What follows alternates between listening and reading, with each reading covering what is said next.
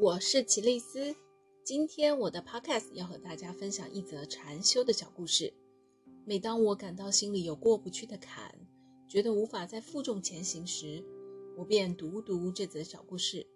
读完后就会有豁然开朗的感觉。这则故事叫做《心灵的重量》，作者星岩老和尚。净虚禅师与他的徒弟满空走在山间小路上，徒弟肩上背着行囊。一路行来，他总是喊累，不时要求歇脚。禅师却健步向前，对于徒弟的要求不予理睬。满空在后面跟得气喘吁吁。有一天，两个人过了一个村庄，徒弟仍在嘀咕。禅师见了一位妇女从家中走出。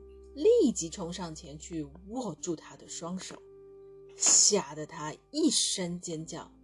那妇女的家人都以为有人非礼妇女，于是齐声喊打，朝着师徒俩猛追。禅师不顾一切地奔逃，满空背着行囊也丝毫不敢落后。在经过一阵猛跑之后，终于摆脱了那群村民的追捕。此时，禅师停下来问徒弟：“你是否还觉得行囊特重呢？”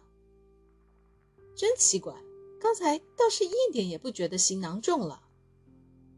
满空如此回答，脸上还流露出惊讶之色。万物为况，轻重随心。对于行囊的轻重，在于自己如何去看待。我们必须放下心中的一切包袱，让自己的心灵空起来，这样步伐才会无比轻松，行路方能一日千里不觉累。人生的路也是如此。